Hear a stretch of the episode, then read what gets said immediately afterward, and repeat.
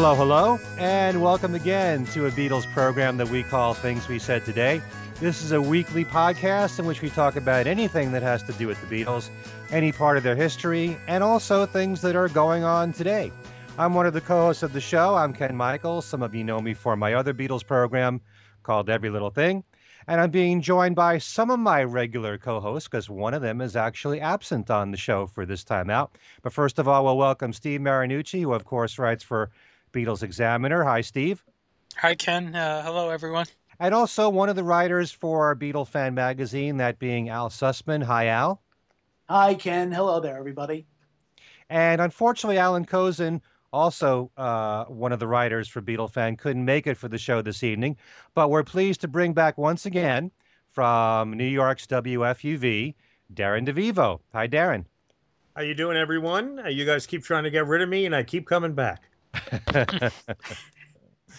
Well, you're you're such a, a great addition to the show, and uh, you know you're going to be a, a regular. Uh, at least uh, I think uh, you will be, as well as uh, we're we're going to try and rotate, if we can, between you and Tom Frangione when either one of you are available, plus getting other guests as well. But uh, it's great to have you back on the show again, Darren. Thank and, you. The thought um, of me and Tom uh, rotating is a little scary, but it is uh, it's it's my pleasure to be here. Well, I'm I'm sorry to plant that thought in your head there, Darren, but um, on the show this time, I thought we would uh, bring up two topics, and uh, since it is very timely, we are recording this a couple days after the Grammy Awards show. Of course, a lot of things happened at the Grammy Awards. Paul McCartney performed with Rihanna and Kanye West the song Four or Five Seconds, which is uh, the new single, and it's actually doing quite well on the Billboard charts. For those of you curious, it has uh, it's jumped all the way to number fifteen after two weeks, and probably we'll, we'll know more in the next day or so.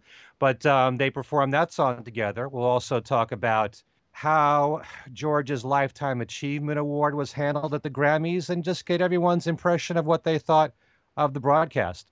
Uh, first of all, why don't we just talk about the actual performance of Paul with Kanye West and Rihanna and find out from each of you what you thought of that. Let's start with um, Darren. I was very underwhelmed. I'm still not exactly sure what I think of this whole collaboration or collaborations with the first song with Kanye West and now this song. And forgive me if I refer to her as Rhiannon. I can't get the Fleetwood Mac song out of my head. and and and uh, we're playing on W F U V Rhiannon Giddens from the Carolina Chocolate Drops and the new Basement Tapes. And she just put a solo album out. So it's Rihanna. My wife has told me a million times it's Rihanna. I don't know what to make out of the collaboration, number one. Uh, I don't exactly know what Paul's role was. I don't know exactly why he's involved in this, but the performance was underwhelming. I mean, I seemed to me his microphone wasn't on while he was mm-hmm. singing. Either that or the mix was very, very low or or awful and you couldn't hear him. Perhaps that was his request. I don't know. Strumming an acoustic guitar on the side. You know, it was kind of a odd, an odd thing to have Paul playing more of a backup role, yet getting billed as an equal. And being that we couldn't hear him sing, I don't really know. It's almost like you give him an incomplete. It was nice to see him there. Nice to see him sitting in the front row. One of the highlights of the whole broadcast for me was watching him uh, dance around orchestra and be told to sit down by a cameraman. That was a little more exciting than than the performance. But um, I guess it was great to have him there, but ultimately it was very underwhelming. Hmm. Yeah, I, I think uh, most fans, I read a lot of what the fans are saying, especially on Facebook. Nobody seems to know why the situation was that you couldn't hear Paul, why his microphone was either turned off or, or as you say, was low in the mix. I couldn't hear his vocals at all. But uh, that was a, a part of, of that performance that was kind of disappointing for me. But um, I actually really thought that that song worked really well as a live song. In fact, I think um, I kind of called called it electrifying because I think it's it was better than the studio recording of the song. I think uh, the crowd seemed to be into it. It's a lot of fun to watch Paul playing along with it, But at, like you said, Darren, it's not that often that you get to see Paul take a backseat to other people. And um, if you do l look up the song Four or Five Seconds, you will find that the three of them are listed as songwriters. So he did have a hand in some way with the songwriting. But um, what about you, Al? What do you think of that performance? Well, let me ask. Let me ask you guys. Um, did you see the video? You know, the the the, vid the the music video in advance of the Grammy performance. I think I, I think I did. Okay, um, I, didn't, Ed, I, didn't pay, uh, I didn't pay a whole lot of attention to it though. Oh, okay, because because actually the you know kind of the format of how the the performance went down in the video was actually very similar to the way the performance went down on stage. You know, Paul was very obviously very intentionally, you know, in the background, basically just strumming along. Now, again, I don't know whether it was by design or accident that uh, that you couldn't hear his backing vocal or, or what. But uh, it was, um, you know, the the difference is, and you know, I mentioned this last uh, last time, was that you know, Rihanna is, you know, it may not be what her music may not be to our particular taste, but at least she does have, you know, does have discernible talent. So that's probably why the the live performance seemed to work better than uh, than certainly than uh, than Kanye's live performance uh, of you know his collaboration with Paul. Um, right. You know, as as auto-tuned as it was, you know, heavily auto-tuned. But it's uh, yeah, it's it's hard to tell. Uh, I I have a feeling they. You know that they were trying to kind of recreate the format of the of the video. I have a question because mm. mm-hmm. I will admit that I will admit first of all that I am very much old school. I'm a physical format guy, and mm-hmm. I find it hard to get excited when somebody says a new single has been released when in essence right. it's only available digitally. My tendency mm-hmm. is When I, when I hear it's available on a disc, then I'll pay attention. So I'm guilty wow. of that. So when the Kanye West song came out in, was it December? Or or right, at, right after Janu the holidays? January. The, yeah. Right, it yeah. was right after New the Year's holidays. Day. I, I didn't really pay very close attention to it. So the song that Kanye West performed at the Grammys, that's the song, correct? The first yes. one? Yes. Mm-hmm. Right. And Paul yeah. was not involved Paul was not involved in the live broadcast, the performance right, of the song on the Grammys. It was right, the second right. one. Was, so, okay, okay. Yeah. Mm-hmm. I just wanted to make sure I had that straight. I don't think yeah. I saw the Rihanna video. I saw the behind-the-scenes video. Oh, the making of, yes. The making of, and I thought I was watching yeah. the video, and so I got very confused and mm. took a nap. Yeah. yeah. How did you feel, Steve? I was really underwhelmed, and I, th I think, and I, I said this on Facebook, I think, that if Paul had been had added even a little bit of a vocal, it would have been so much better. But he really looked. Uh, I think, I, uh, you know, what Al, what you said about whether or not they cut his guitar, uh, cut his guitar, I mean, his mic off or what? That's a very strange question. By the way.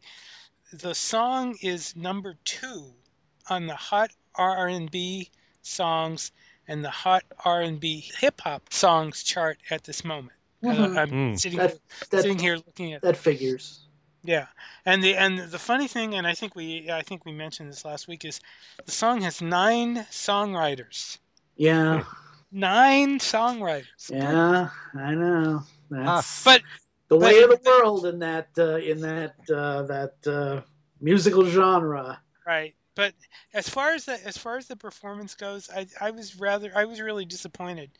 It it was hard to tell whether Paul didn't look completely. I mean, he was trying to, you know, to to do what he what he was supposed to, but he really uh, he seemed a little he seemed a little lost. I mean, I like the song. I've I've said, you know, I've said before. I think I said last week that I thought the song was better than than uh, the Kanye collaboration, but the live version on the Grammys just really kind of just kind of fell flat as far as I was concerned. But uh, How, in what way did it fall flat? I mean, Rihanna sang her heart out. You know, I'm mm-hmm. sure if you're not really into Kanye West's style of of singing, if you call it singing, there's that mm-hmm. element to it. And then you get to watch Paul play guitar to everybody. It is disappointing when you see him right up to the microphone and you can't hear him. And I'm wondering, right. really, you know, was that planned that way? We don't know. You know, yeah, there may no, have been something no, des- decided before the show. We don't even know. But right, we don't. You're right. We don't know. It it looked for. Uh, I mean, he was close enough to the mic that, although he did not vocalize into the mic very much or put his lips up to the mic to where it sounded, it looked like he was trying to sing. But there was enough interaction there. I mean, he was trying to sing the lyrics as he was strumming.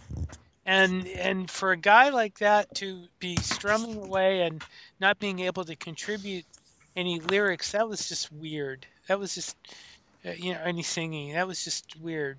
Uh, I, although, although it's, as I said, in the video, it's basically the same thing. You know, he really is is, is very much just a background uh, figure. Right. But, I, but see, the thing is that, you know, in a situation like that where... I mean, everything, look at all the buzz that came off of that show for whatever reason, you know, of everything that happened. I mean, there were so many things well, that happened. I'm, I'm not talking about Kanye specifically. Oh, okay.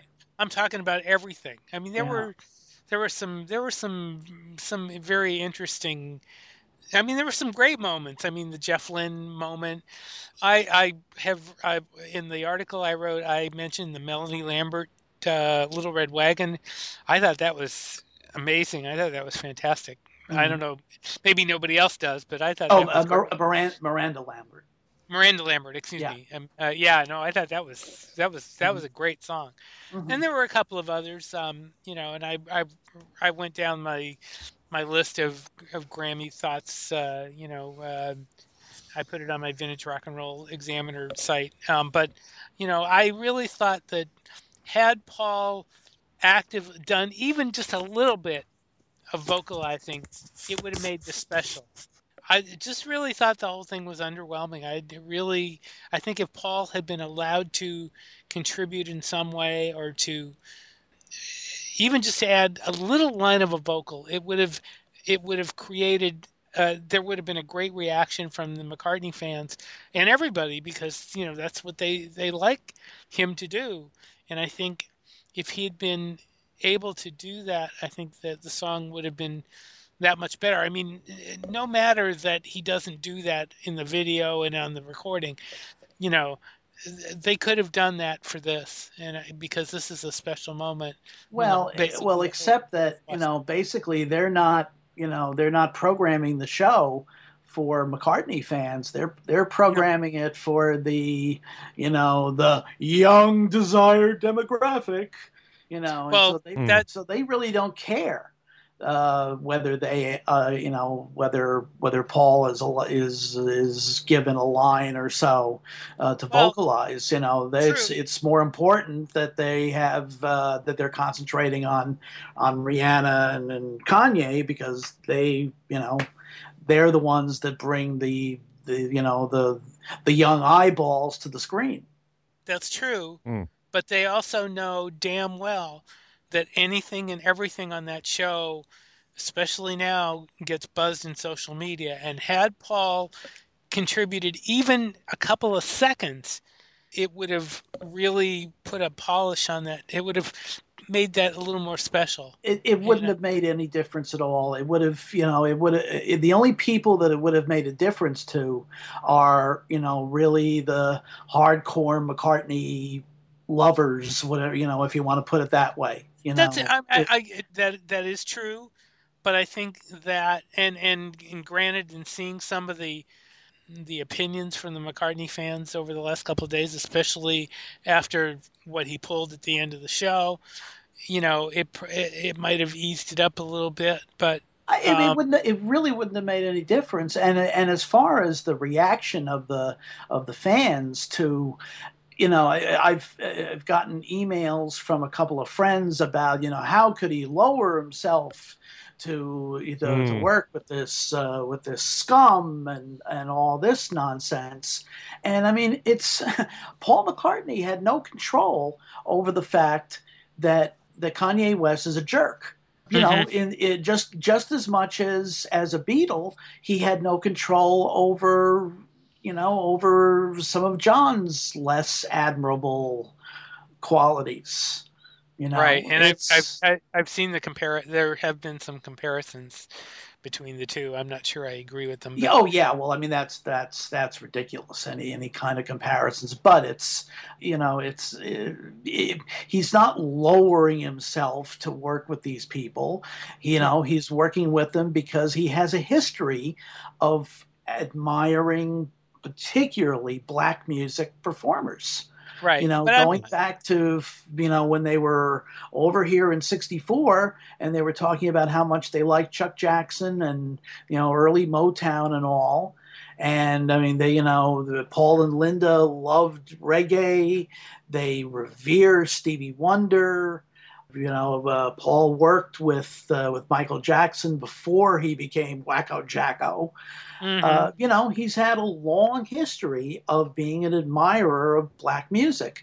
And, it, you know, it happens that they, you know, let's face it, Rihanna, like them or not, Rihanna and Kanye West are major figures in the in the pop world today.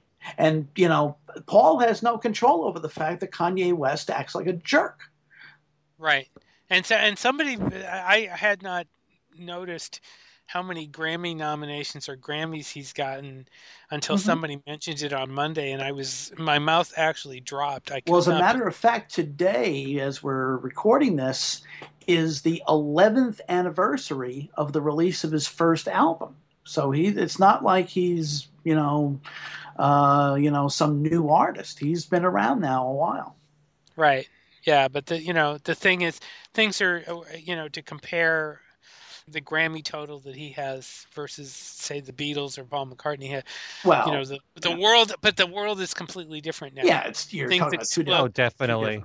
Things things yeah. explode a lot, much uh, much more now oh, of than course. they did back in sixty-four. Sure. But I, I'm but still you know, saying you... I'm still saying that McCartney would have been a nice, to, even just briefly, would have been a nice touch to that song. Um, I was just going to say, uh, based on what Al was saying before, yes, Paul doesn't have control over Kanye's actions or anything like that, but he had, had control from the very beginning of being involved with Kanye West and with Rihanna and, and deciding whether to make a record with them. And he evidently chose to take a back seat on the recordings mm-hmm. and also on the live performance. I mean, yes, yeah. it, it's kind of when you see him go up to the microphone and you're expecting to hear him and you don't, you got to question why that's happening. But mm-hmm. still, I mean, it, it's his it's his decision whether to work with these people in the first place. So he has control in that regard. So, um, you know, but it is kind of unusual. If you follow the entire history of all the Beatles, there's, there's plenty of times when they've been involved with other artists' recordings as a producer or as a writer, and you may not mm-hmm. hear them on the records.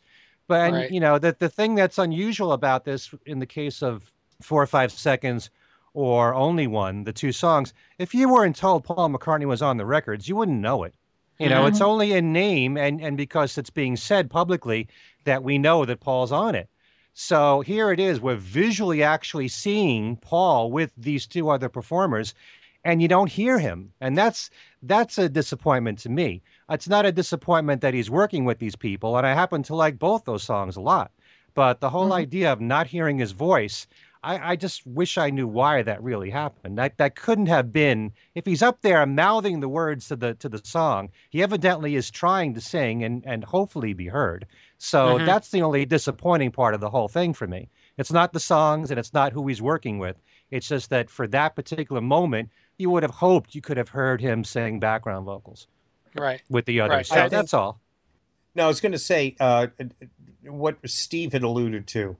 If it may not have changed the overall feel of the broadcast or what the general public thought of it, but I think the McCartney fans, the Beatle fans, it would have validated the whole thing a little more if we were able to hear Paul sing. There'd be less of a debate about the purpose, the intention, the value of the whole collaboration to begin with. And then, uh, you know, of course, even if we heard Paul sing, Kanye's actions after the broadcast would taint everybody's opinion about the whole project. Uh, mm. One of the things that, uh, well, one of you mentioned, Paul's never hesitated to collaborate with other artists. So the fact that he's collaborating with uh, with Kanye West and uh, Rihanna didn't surprise me, or I didn't at any moment think it was odd when I heard the rumors that they were working together. Uh, mm-hmm. Paul, a couple of years ago, collaborated with Foo Fighters uh, or or Dave Grohl specifically, um, not the band Foo Fighters, but, you know, the reunited members of Nirvana. Of course, uh, Al mentioned the Michael Jackson and the Stevie Wonder mix in Carl Perkins around that same time, et cetera, et cetera. The other observation I want to make about the collaboration is it tends to be the nature of the genre. If you look at a lot of the songs which are hits, they're not usually by one artist. It's always a confusing mm. uh, a credit. It's so-and-so featuring so-and-so with so-and-so assisted by. Yeah. It's they usually are like that. And when you listen to the song, you might hear somebody Uh, vocalized briefly, he got a credit as if he were an equal on the song. I think that's what we're looking at here. McCartney strummed a few chords. He got credited, you know, um, you know, he got a credit to the on the song as if he were an equal almost. So the fact that his uh, performance seems minimal on the recorded version and in the performance, actually, if I hope I'm making sense, mirrors how a lot of these songs tend to be presented to the public anyway. Exactly. You know? Did that make sense? Do you know what I'm saying? No, it absolutely makes sense. And and in fact, on the, you know, uh, again, on the video, uh, his contribution vocally is is hardly even audible on the video. Right. Mm-hmm. Or on the, or on the, you know, on the track. So again, you know, his, uh, uh, in the live performance, he, you know, he may have been simply potted way, you know, his vocal mic may have been just potted way down because that's the way it is on the record. Mm-hmm. Right. You know, I, I'm I'm beginning to wonder if maybe this whole thing was just a was an experiment by the three of them to see what the reaction would be on all sides. Um, no, I, I think it's just, you know, the, I, I you know because I don't know, since we don't know who approached who. We don't know whether whether it was Paul who approached them about working together, or whether it was Kanye who approached Paul. We don't, you know, we don't know any of this. Mm-hmm. And uh, uh, you know, so we probably, if we did know, we would probably then have a better idea of the, you know, the the musical the musical structure. Right. You know? But uh, but I clearly think of- he. You know, clearly he's he's there just on, at least certainly on the two the two the two tracks that have been issued. He's there consciously as just, you know, just a sideman. I think mm-hmm. Al Al brings out a good point in saying it was a calculated experiment. I also felt all along, I wondered if the whole post-show uh, incident, which didn't involve Paul, Kanye's comments about Beck winning, if that wasn't yeah. calculated on Kanye's part. For the publicity well, uh, that it brought every, up. I'd you say know, every here, he does is yeah. calculate. yeah. I think the other thing that works against this performance is that there were two or three or four other eye-opening performances which dwarfed uh, McCartney being mm-hmm. on stage strumming an acoustic guitar. Exactly. That was, yeah. Yeah. Annie Lennox. Yeah, that... Yeah, that was de- definitely dynamite. Hearing her sing, right? And I loved, I loved hearing uh, Beck with um, Chris Martin of Coldplay. Mm-hmm. They were very really good. Nice. And, uh, and of big course, highlight for me, Usher doing the Stevie Wonder song "If It's Magic," yeah. and mm-hmm. Stevie coming on at the end playing harmonica. That was mm-hmm. sweet. That was mm-hmm. great with a, with a harp player on the song, just like on the recording. Just it mm-hmm. was a that was an amazing performance there. Yeah, it was. That was that was another one. That was one of the ones I mentioned. And so. I put in my vote for A C D C opening the show up. Was just out of this world. Loved it. Loved it. I do want to bring up the whole uh, George uh, getting the Lifetime Achievement Award. Oh, yeah. Um, I, I must I, I must admit to you guys that for so many years that I've watched the Grammy Awards, anytime there's that kind of an award where it was presented the day before, you just get usually a photo on screen or maybe a video for a few seconds, and that's it. So the way this was handled didn't surprise me in the least, but I mm-hmm. was still disappointed. Uh, the fact that yeah. you had Paul McCartney in the audience and you also had someone else like Jeff Lynne, who's worked closely with George, it would have been nice if one of one or the other or both had said something about George. But again, I'm sure they're not in control of those things. But um, Smokey Robinson and Nile Rodgers said a few words about George getting the award. I do like the fact that Smokey was there because of the fact that George wrote two songs for Smokey. Mm-hmm, in his sure. solo career. So uh, not many people are aware of that, but, you know, it's nice that he said a few words about George, but still the fact that it was really kind of glossied over, like all the Lifetime Achievement Awards really are. They're just mentioned very quickly. It's a very big yeah. disappointment considering the mm-hmm. fact that, that Paul was there and Jeff Lynne. There used to be a separate segment on the show for the Lifetime Achievement Awards. And I remember there was one year when, and this is quite a while ago because he's been gone for a number of years, but uh, this is in the in the mid nineties, I think, and they climaxed the Lifetime Achievement Awards by awarding one to Frank Sinatra and had him come out, and he started, you know, this is very late in his life, and he started rambling, and they, in fact, cut him off. Mm-hmm. They went, they went to commercial, and it seemed like ever, ever since then, they've taken the Lifetime Achievement Awards and just simply kind of, you know, parceled them out to to the, you know, the other award presentations. It's just like a little add-on, you know, even when Barry Gibb came out and mm-hmm. uh, the Bee Gees had gotten, uh, you know, uh, one of those one of those awards. And so they, you know, they kind of, you know, kind of condescendingly mentioned that the Bee Gees had received the award. And I mean, it took Barry to even mention his brothers. You know, mm-hmm. otherwise they would have gone totally unmentioned. Right. And mm. and then it was like on to the next award. So it's it's um, yeah, it's sad, but as Ken said, it's not surprising because that's the way the show is. You know, again, it's aimed at younger people than you know than than us, and uh and they've been gearing over the past few years, past maybe five years or so, a broadcast that's music centric and yes. uh less awards, less talking, which kind oh, of fits yeah. mm. with today's, you know, everything is fast, everything mm-hmm. is, you know, short attention span. uh yeah.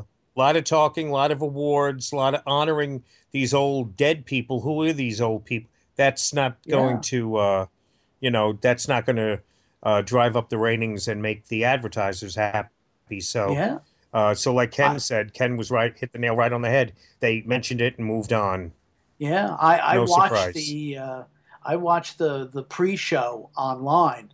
And there was a mm-hmm. lovely moment, a couple of lovely moments. One when um, Glen Campbell won uh, mm-hmm. one of the country music awards, and his wife came up and mentioned the fact that, you know, obviously he can't be there because he's now in the final stages of, of Alzheimer's. And it was a very poignant moment. And and then also Johnny Winter uh, won one of the blues awards, and Edgar. Right. Mm. Um, and also Johnny, one of uh, one of the members of Johnny's band, accepted it, and it was again a very, very poignant moment. And but it's, you know, something that you're, you know, that would, you know, never be part of the the C B S telecast now because, you know, they have to make room for twenty. What was it? I think there were like twenty-three separate performances on the three-hour show. Mm-hmm. You know, and that's basically it's, all it is, is, you know, the, just the, the performances and the major awards. And that's that's the way it is now. I was just going to say quickly, I remember the day when we were young. I'm going to break into song now. No, remember, remember when remember when we were young and like classical music would get like a half an hour block of the yes. of the broadcast. Yeah. Yeah. Was, now, forget it. A lifetime ago. Nothing for classical, nothing for jazz. That's all done in the pre-show. Right. I mean, the pre-show is like four hours long itself. Right. I, I got to admit something here. Uh, in, in the last several years when the Grammys have come on, I rarely watch it from start to finish. I go in and out. You know, I watch it for a mm-hmm. while, then I go to my computer or something because it doesn't really hold my interest. So I haven't been able to really analyze the Grammys, but this was one time when I watched it from start to finish. And I never really felt the way that Darren described it until now, that it's it's more of a concert, it's more performances, there's less emphasis on the awards aspect of everything. Mm-hmm. I mean, there are times when uh, in the middle of the show, they had Imagine Dragons on. And it was just mm-hmm. a live performance from Las Vegas. And I'm saying, what does this have to do with the Grammy Awards? Yeah, and so that there wasn't a commercial? I thought, no, that was the full song that they I performed. Thought that was a commercial. That's what I thought when I first, and then I thought, wait a minute, this is, they're, they're playing the whole song. You know, I thought maybe yeah. they bought time or something. Maybe maybe they did. The Target, the Target logo was, or something was in the corner. Yes. And I kept, yeah. I checked my remote. I thought I sat on the remote control and changed the channel by accident. No, but there's there's so much that takes place in that show that has nothing really to do with the award show. And granted, I will take any excuse to see Paul McCartney live on television. But to mm-hmm. be realistic about it, they're doing a song that just was released only a few weeks ago. I mean, it's mm-hmm. not up for a Grammy. It right. wouldn't even, it's not even qualified to be up for a Grammy because it's too new. And yet yeah. they're performing it. So what does that have to do with the actual awards that are being presented? So there's so much of that going on now. It's becoming more of a promotional tool for these artists and mm-hmm. less about the awards itself. And I just mm-hmm. wanted to say about the Lifetime Achievement Award, and thankfully a lot of this is online now, but Danny Harrison did speak for George at the awards right. show, and he had some very nice mm-hmm. things to say. And unless you go online and you you hunt it down, you're not going to get to see this. Something yeah. like that, I don't even see why they can't put a few seconds of the actual Lifetime Achievement presentations, what was recorded, and put that into the show. Mm-hmm. Not expecting a, you know, a five-minute speech, but, you know, thirty seconds for each person. I mean, they, they deserve that much. If they can, if they can do their in memoriam segment... you know, which yeah. goes on for a few minutes. Why can't they do that for the artists who get the Lifetime Achievement Award? Mm-hmm. Either that, or they could have even, since he was in the front row, they could have arranged uh, it so that so that Paul would be one of the presenters for that next award. And so then he would be there to announce the fact that George had, had been given the Lifetime Achievement Award. So at least that would be, you know, there would be a little bit more of a connection than uh, than the way it was handled. Yeah, no, that's a great point, Al. Uh, yeah. Well, anyway. So um, very quickly, before we uh, have the uh, the talk about the Beatles, in which we're going to actually discuss what we, we think is their best year, since there was just in the news in the last week or so, the news that Lady Gaga is working with Paul McCartney Mm-hmm. on a secret project. Oh, what God. Do we all think about that? I'm going to throw up. Seriously. I, I seriously, I do not like I do not like Lady Gaga. I, I think she's a she's a combination of Madonna and and um, Miley Cyrus, in other words. It, I mean, it's just uh, you know, she's evolving. She does the David Bowie thing where she evolves continually, but she doesn't have the talent. She really doesn't. Um, at least to my I mean, I hear I have the Tony Bennett album. I'm a, I think I've I've mentioned, if I haven't, I, I will say, I will confess that I am a Tony Bennett fan. Um, sure. But I do not like this album. I Tony's solo songs are okay. Her she does a couple of solo songs that are horrible, and the two of them together just don't make it. And the way she was fawning all over him at the Grammys and trying to live up to the cheek to cheek title was just yeah. really, really, really sad. And mm. it's just uh, this whole project, and uh, it just has, you know, just kind of this hype tone to it. And I really hope whatever she's doing with McCartney uh, will be different, but I, I'm afraid, I'm guessing it won't be. Yeah, she's legitimately talented. But she doesn't really know kind of the, especially that that style of music, you know, the, the pop standards, the Great American Songbook, whatever, however you want to call it. She doesn't really know the subtleties of doing those songs. You know, right. she everything is so over the top with her. And, right. you know, plus the fact that, like you say, she is very much a, you know, her whole thing is very much out of the eighties Madonna, uh, you know, playbook, uh, mm-hmm. playbook that Madonna herself needs to get rid of because oh my uh, God. she oh. looked, uh, that was, that was pretty ludicrous. I mean, you know, yes, uh, hey, guess what? You know, look at, look at your birth certificate. You're not, uh, you're not twenty years old anymore. You know, mm-hmm. but I, as far as uh, the the project with Paul, uh, I mean, who knows? It's uh, you know, I don't know. Uh, it seems to be very hush hush as to what kind of a project it is. So, who you know, who knows? But uh, you know, hopefully it won't be too embarrassing.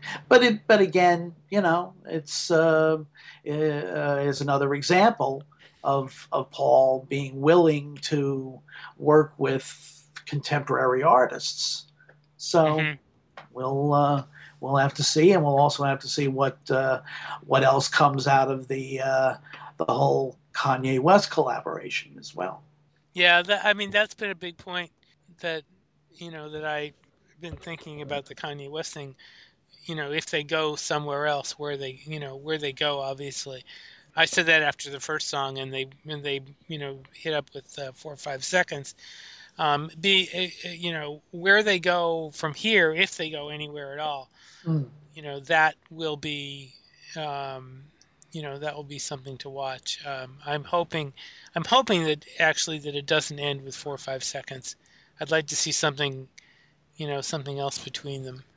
But I'd like to hear something where you actually feel Paul's presence on the record. Mm. You know, mm. because to me, I mean, I, I do like these two songs, but I just don't feel any of McCartney's imprint on, on the records at all. Mm. But uh, Lady Gaga, I really think she's a very good singer. I just have never cared for her songs. I think she could right. sing well. And I think that uh, kind of like Madonna, she's relied way too much on her outfits, her crazy outfits to get attention. Mm-hmm.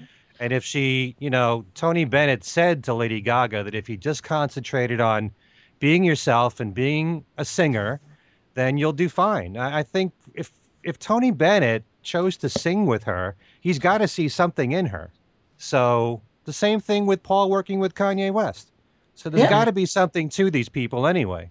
This isn't the first time that Bennett has worked with a, a young woman like like that. He's wor- he worked with k d. Lang, which actually, sure. which I did not did not like originally either, but going back and listening to that album, actually it's better it's much better than I originally gave it credit for, because Lang is a, is a halfway decent singer, better than Lady Gaga.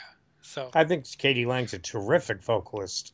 Mm-hmm. uh, and I really I haven't purchased the Lady Gaga record yet, so I'm not going to uh, uh, reserve any comments, but uh, the k d. Lang album I thought was really good. And then of course there was Uh, Tony Bennett was not uh, shy about heaping praise on Amy Winehouse.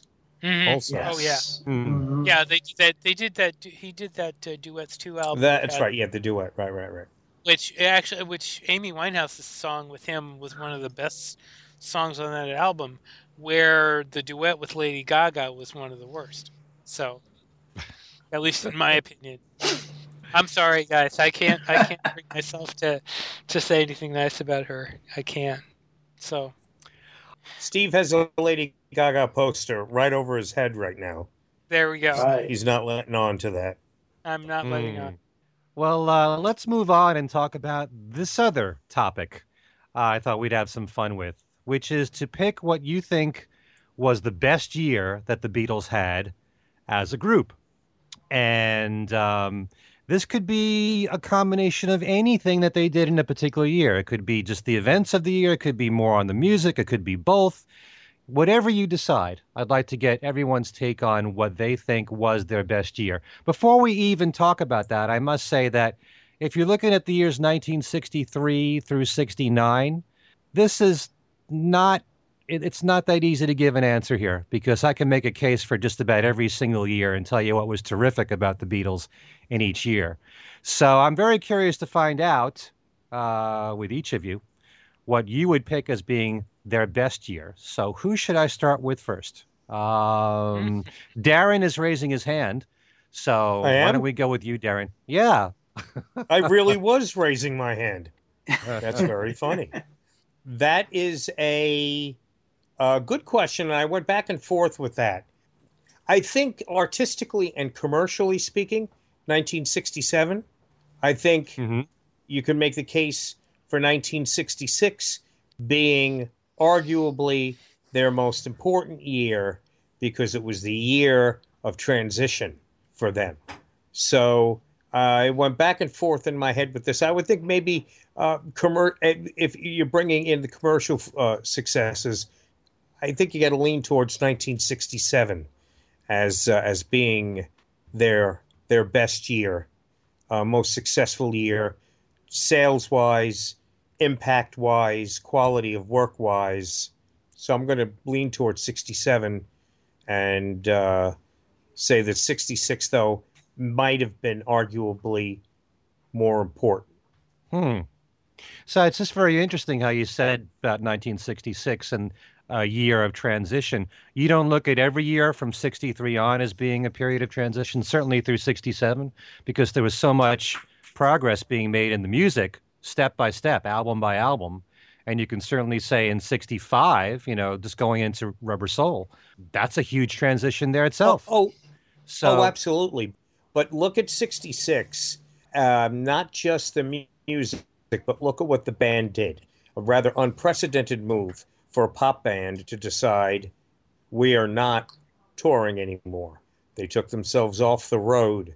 At that point, they began to also develop as individuals, with Paul composing The Family Way, John going off and doing the acting, uh, shooting the film How I Won the War. I would imagine during this period, uh, George did his, some heavy investigating into uh, Indian music, you know, religion, uh, and, and spent some time doing that. I think that they transitioned from being that band that recorded, toured, recorded, toured, made a movie, recorded, toured, to being a band that was about to blossom individually and together. Uh, it was a year in which really they made that conscious decision to be a studio band, and um, which is what they weren't when sixty-six started, when Re- Rubber Soul was brand new and they were still touring. So I look at it like that, uh, that you did have maturation through each year, yes, and that continued in sixty-six, but it was a major, I think that point when they stopped touring, the game changed for the band. Mm-hmm. You could make the argument, sure, if you want the to, that that could have been the very first stage or the first seeds planted for what would become the breakup. They were now able to spend time as a band, but also grow individually. Very well put there, Darren. Okay. Um, how about you, Steve? Well, I I looked at this from a number of different viewpoints. Um, the first, I mean, the first thing that hit me when you mentioned doing this was, and I, and I even asked you if we could look at it, uh, you know, in a number of different, um, you know, aspects, was culturally. And without question, sixty-four, you you can't, there's nothing beating sixty-four. They were everywhere. And, and I, and you know, you say that now and people compare it to the internet, but I mean, there was no internet in sixty-four, and they were everywhere. They were all over the newspapers. They were, um, they were all over the, the, the television. I I remember I delivered a, a newspaper in sixty-four, and this was in Boston, and they, the uh, I believe it was, I'm trying to remember the name of the paper, uh, um, but they ran a four-day series by each Beatle. Uh, it was one of these things, you know, obviously they didn't write it, but but I mean, that's that's the way things were. I mean, the Beatles were everywhere in sixty-four.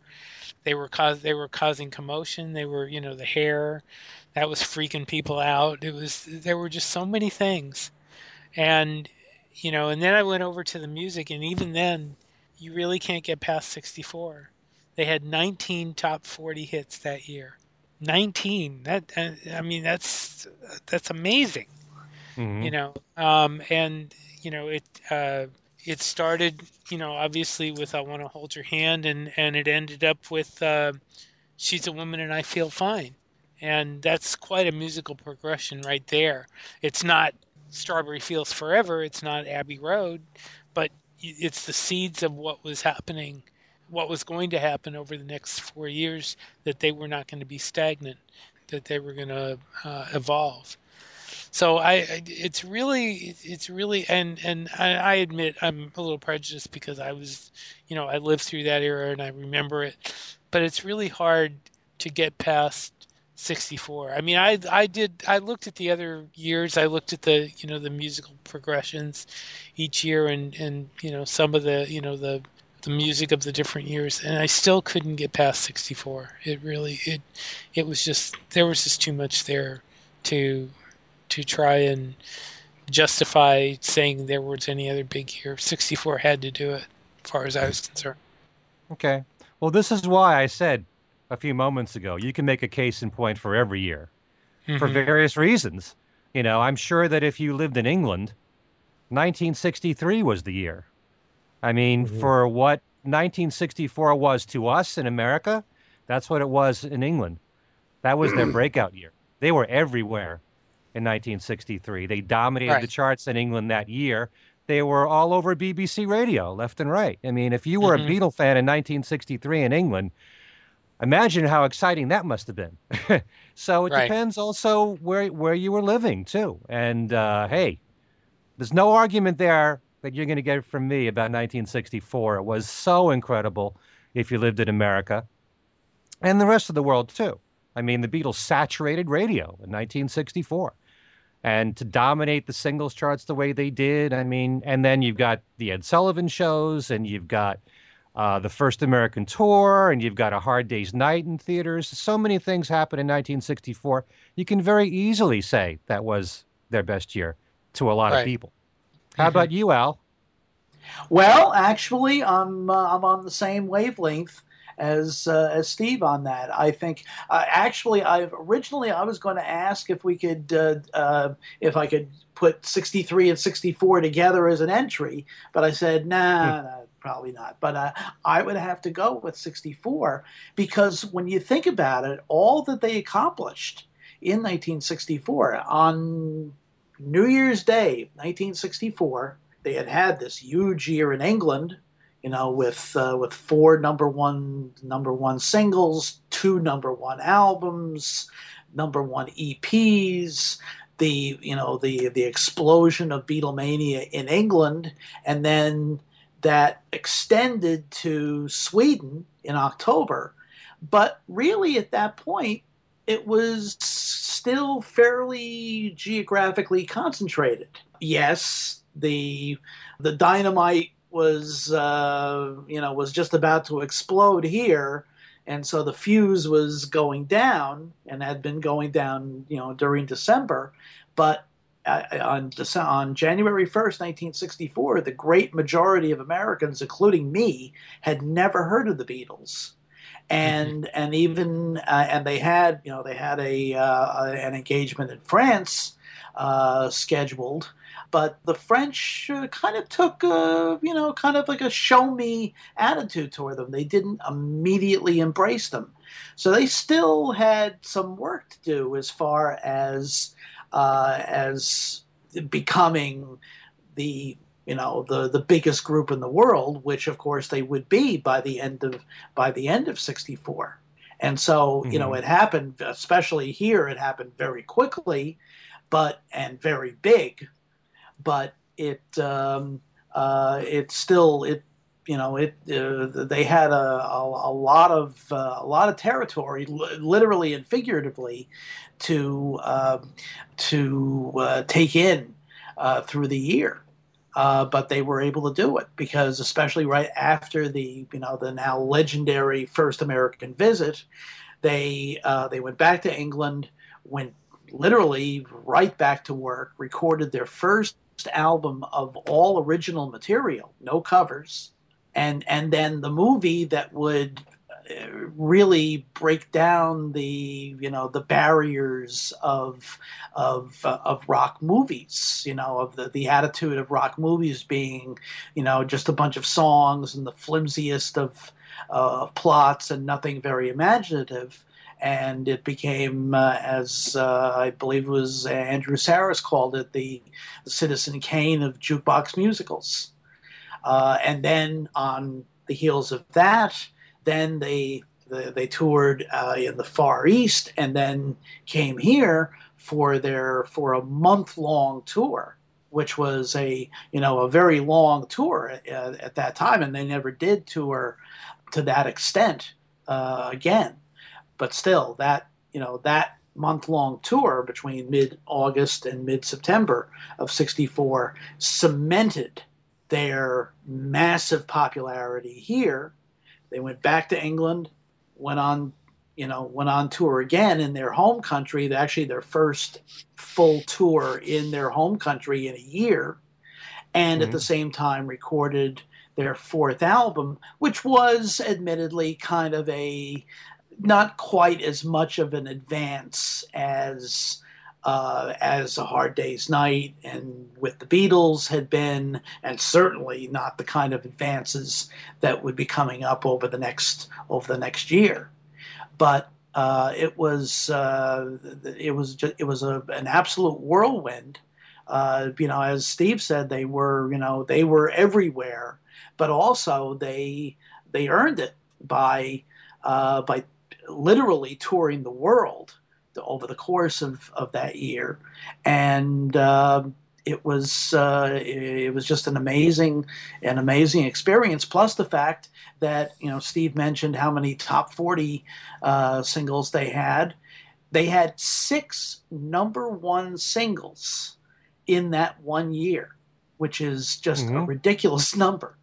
So right. it was you know just in tour in terms of dominance.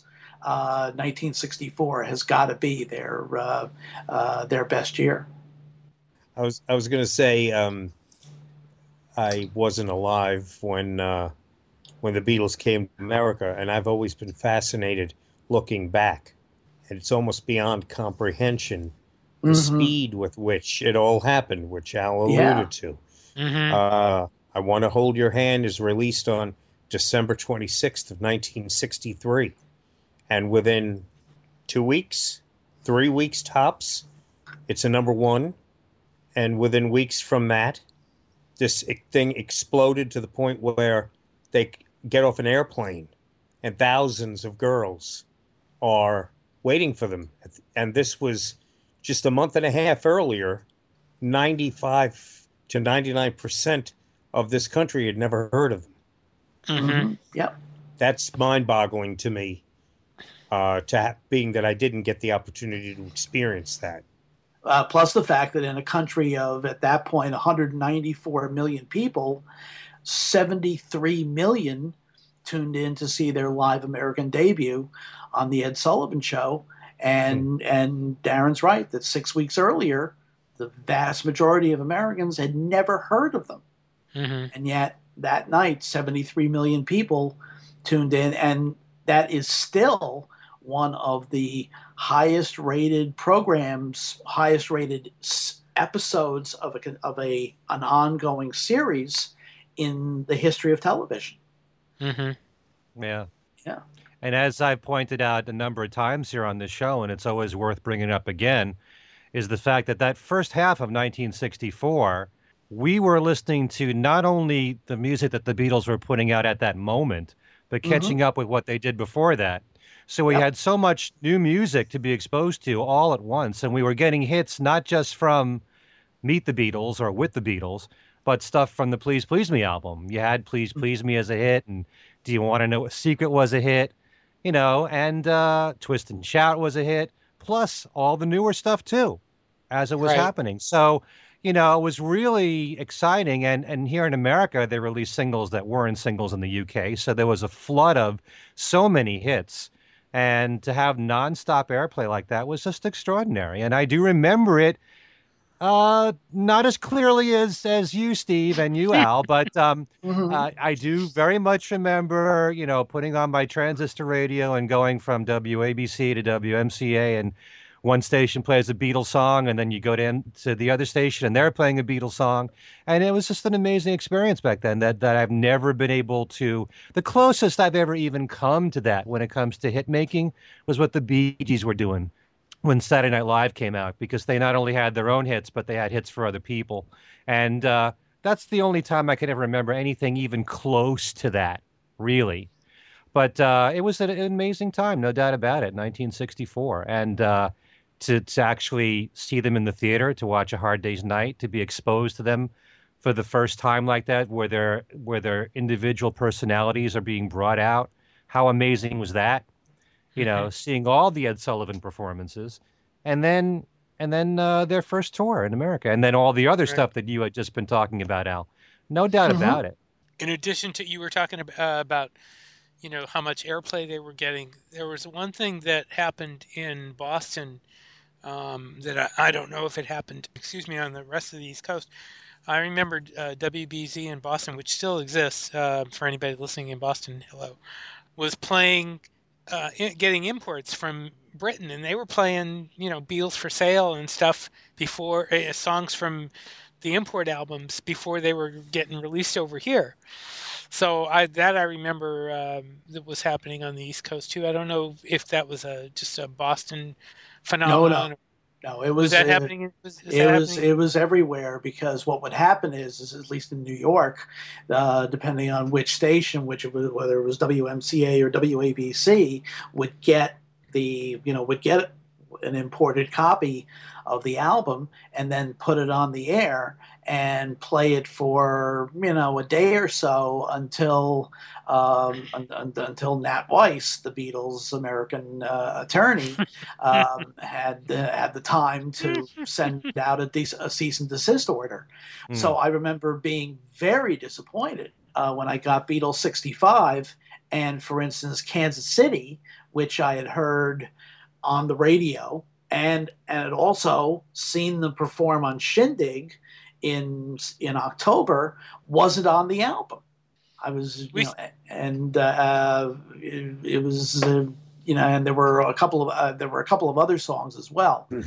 that I recall hearing mm. on the radio uh, that we should... uh, that we wouldn't get until June of sixty-five right. on Beatles six.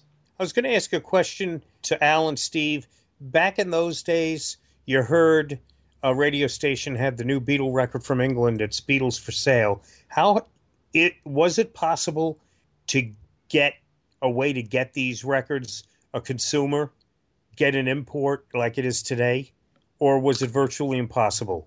You'd have to do a special order, you know, unless you went into, like in New York, there were stores that carried uh, that carried imports. Uh, you know, but usually, uh, for the most part, imported classical records.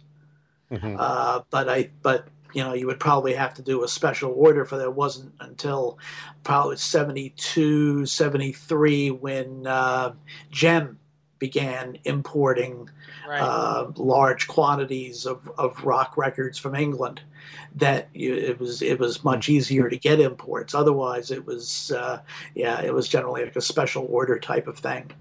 I was going to say, from my point of view, I, I never, I only heard them on the radio. I never saw them, at least that I can remember now, uh, especially in the Boston area. I was going to say, say that one thing we should do sometime is talk about all our radio experiences, because I think between all of us, we've had some interesting. I was fortunate mm-hmm. enough to have lived in Boston in sixty-four, in New York in sixty-six, and San Francisco in sixty-eight. Mm. So, mm-hmm. so yeah, so I, I, you know, so I've kind of been, you know, all over the place as far as that goes. But yeah, I mean, there were some, there were some great, uh, you know, the the ra- radio played such a great role with the Beatles, and especially, and uh, yeah, that uh, I have some great memories of those. Of those days. Um, mm-hmm. Wow. Very much so. Yeah. But anyway, here we go. All right. So for me to pick my yeah, year? What, yeah. yeah. You, um, yeah. About time. I'm going to go with nineteen sixty-seven. And there's no doubt about it. You know, I could certainly go with nineteen sixty-four because it was such an exciting time. One thing about sixty-four through sixty-six, you do have the advantage of the touring here in America. So you not mm-hmm. only have the experience of the records coming out during that year, but if you were fortunate enough to see the Beatles in concert, you have that to add to it. But in nineteen sixty-seven, I mean, just for the simple fact that the Sergeant Pepper album came out, which became, you know, by so many people's standards, the greatest album of all time, and uh, in most polls is rated as such, maybe not as often today, but uh, I mean, nineteen sixty-seven was an extraordinary year for that album, which kind of changed everything, as well as a lot of other important albums of that year. But if all they did was put out Sergeant Pepper, I think you can make a case that sixty-seven was their best year. But once you add all the stuff from the Magical Mystery Tour E P, and then the singles from sixty-seven that made the Magical Mystery Tour album. I mean, nowadays, it's very common for Beatle fans to say and to think, and this could be a show to itself, that the best single the Beatles ever put out was Penny Lane and Strawberry Fields Forever. So, you know, you have that single, you have All You Need Is Love in the summertime of, of sixty-seven with Baby You're a Rich Man, and you also have the Our World broadcast. And then you also have Hello, Goodbye, and, and I Am the Walrus at the end of the year as a single. So you've got three number one singles in nineteen sixty-seven, true, not six number ones like nineteen sixty-four, but it was still a great year. And then you've got the Sergeant Pepper album and such amazing music between Sergeant Pepper and Magical Mystery Tour and those singles.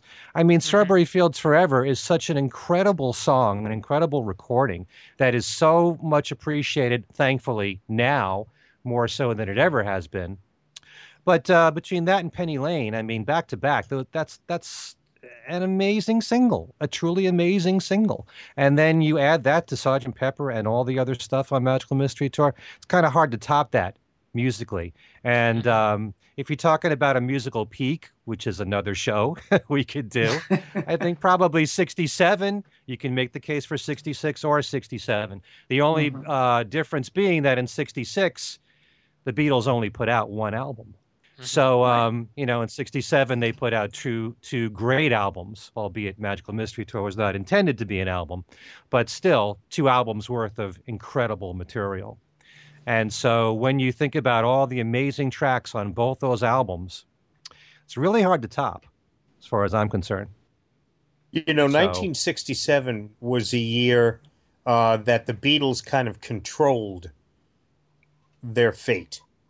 Uh, they were the ones calling the shots, making the music, releasing the songs, releasing the albums. nineteen sixty-four's impact in this country was pretty much not in their control.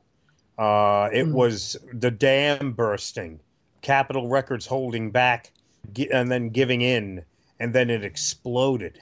And that wasn't in the Beatles' control. Uh, they making their music and performing the concerts was in their control, but the impact that they had was out of their control. Whereas in sixty-seven, they were the trendsetters. They were behind the controls. They were steering the ship. It was mm. it was all their thing uh, in sixty-seven. So it's a different way of looking at the two years. Impact-wise, I'm actually a little swayed by Steve and Al's argument for sixty-six for sixty-four rather, and and maybe I have a, one thing working against me. I wasn't alive, so I did I, you know I'm hearing yes. stories in hindsight and thinking, wow, that must have been something else. But you know, sixty-four was a good part of it out of the Beatles' control, where sixty-seven, you know, they were the ones, it was done the way they wanted it. Excellent. It was happened as they wanted it to happen. And certainly the release of Sergeant Pepper, and you know, the first time one heard it either on the radio or after getting the album itself and putting it on, it was it was an event. It was one of those kind of shared experiences where you where you knew that that particular weekend, that first weekend in June, that Beatle fans all over the world were going through this same experience of hearing this. This incredible album, uh, plus the you know, plus the fact that it had been ten months since they had released Revolver, and Mm. Ten months between albums at that time was an eternity. I, I mean, the, the the wait for Sergeant Pepper was torturous, absolutely torturous. So that that's what made its release all the more special. Plus the fact that it was this revolutionary album that changed the course, really, of the the music industry, from an industry based on the single to one where the album became the the pivot point. Mm-hmm. All of us have said some really great opinions here as far as what the, the, the Beatles' best year is, although uh, sixty-four, I might be going with Darren now and shifting over. But sixty-seven, yeah, it's sixty-seven though. It's it that that that year just, you know, it's it's mind-blowing what the Beatles put out in sixty-seven. But you could say that about all the years as far as I'm concerned. Mm-hmm. Sure. But it's interesting then that we basically split right down the middle between two years, because Darren, I mm-hmm. think you you did you did finally settle on sixty-seven, right? I, yeah, I think because sixty-seven had a little more of the commercial punch to it, the commercial yeah. success, chart success, sales. sixty-six to me, though, if you're talking about, in my mind, internally for the band, sixty-six was an important year because yes. it changed. It started to change, you know, and the game really started to change, you know, in mid sixty-six. Everything was very... Very interesting with the Beatles. Well, of course, they it was they didn't control this, but it was like right in the exact midpoint. They stopped right. touring, and it changed. You know, yeah. the, everything that came next, as we now look back, can be brought to that moment when they stopped being a touring band and started becoming studio rats who had extra time on their hands, and the four mm-hmm. of them just completely blossomed as individuals. And, uh, you know, it just, it's amazing. But to me, sixty-six was that, that year that it, that it transitioned. Yeah. yeah. I bet there are a lot of people who would say, I wish we could combine sixty-six and sixty-seven. And then, you know, there right. wouldn't even be a contest for some people.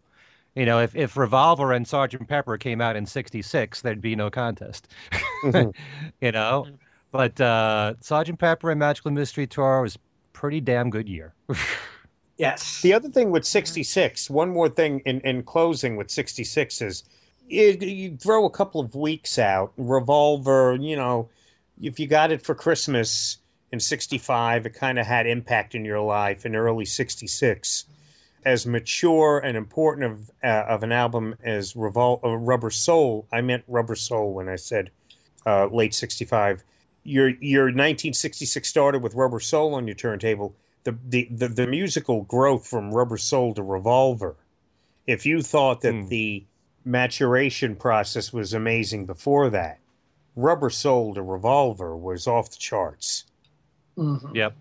And I still would love to be uh, like a fly on the wall, go back in time in my time machine, you know, and sit in with a young Steve Marinucci or a young Al Sussman and watch them put Revolver on their record players for the first time and see oh, the yeah. look on their face, uh-huh. you know, when they, when they heard that, you know, you know, in their, uh, with their long flowing psychedelic robes in sixty-seven, the first time they threw Sergeant Pepper on their record player and like, holy smoke. Yeah. You know? Yeah, that's that, that, I, I mean, I still can remember what it was like listening to the album for the first time. And I and I don't really have that memory with every Beatles album. I mean, I can remember hearing them on the radio first, but I don't remember what it was like sitting down and listening to the album for the first time. But Sergeant Pepper, that I do. That I do remember. Mm. Uh, and it was a cultural thing too, I imagine, Al. And, and Steve, you put the record on, you got blown away by it, and you you went out, and you'd get your you'd bump into your friends, and you probably were talking about it. Did you hear that? Mm-hmm. Did yep. you get your copy yet? Did you listen to it? I mean, you know, and it probably was a big topic of conversation as well amongst friends, amongst uh, your people that were of. Did you hear that? Mm. You know, calling your friend up after the first play. You've got to get this record if you didn't get it yet, you know, kind of thing. Absolutely. Hmm. All right. Well, we are about out of time here, and this has been a blast. Two uh, interesting conversations, one about the Grammys and the other about the Beatles' best year. If you would like to get in touch with us here at this show, we have an email address, which is things we said today radio show at gmail dot com. We also do have a Facebook page for Things We Said Today. And if you would like to get in touch with me directly, Ken Michaels, my email address is everylittlething at a t t dot net. And if you can, please check out my own website, which is ken michaels radio dot com. There's Beatles trivia, special contests, interviews, all kinds of things for Beatle fans on the website. Again, ken michaels radio dot com. Steve, if people want to get in touch with you, what must they do? Write to uh, Beatles Examiner at gmail dot com. Please subscribe to my Beatles Examiner page on examiner dot com. And I'm all over Facebook. Uh, I have a my under my name, I have a Beatles Examiner page, and I have a, a news group uh, for Beatle News called Beatle News and Commentary. Okay, how about you, Al? Uh, the easiest way is through my Facebook page. Just uh, you know, do a search for Al Sussman, uh, or uh, on Twitter at uh, at A S U S forty-nine, A S U S S forty-nine, uh, also at uh, w w w dot beatle fan dot com. And as a matter of fact, um, I just did a blog post for Beatle Fans' um, uh, blog page, uh, which is called Something New. Uh, and uh, it's on the it's on the very subject that we talked about for uh, the first half of uh, of this show. Uh, the whole Kanye, Rihanna, Lady Gaga, McCartney collaboration controversy. Uh, and I, uh, I believe that will be up uh, in the next day or so. Although by okay. by the time by the time this airs, it'll it'll be up on the something the something new page. And Darren, how about you? Steve forgot to mention also you can reach him at uh, his Lady Gaga fan page on Facebook. uh, go there. And, uh, anyway, uh, you could uh, my my I have actually actually have two Facebook pages, but uh, it's best to probably go to Darren DeVivo on W F U V radio to type the whole name in and uh, like that, uh, or contact me at my W F U V email address, which is my name, Darren DeVivo, at w f u v dot org, or simply either, if you're in the New York City area, tune into ninety point seven F M, or if you're listening right now uh, somewhere in Tibet, you could listen at w f u v dot org. Worldwide, I'm on weeknights at six, uh, and that's Eastern Time, and also on our F U V music channel. That's the H D two thingy we have. I'm on weekends, uh, six a m and again at six p m Saturday and Sundays at ninety point seven F M H D two. Oy, this is hard to remember. And w f u v dot org. All right, this has been a blast. Darren, thanks again for joining us. We'll have you on again pretty soon, I'm sure. Terrific, terrific. And for Things We Said Today, I'm Ken Michaels, being joined by Steve Marinucci, Al Sussman, and Darren DeVivo, thanking you so much for joining us, and we'll see you all next time.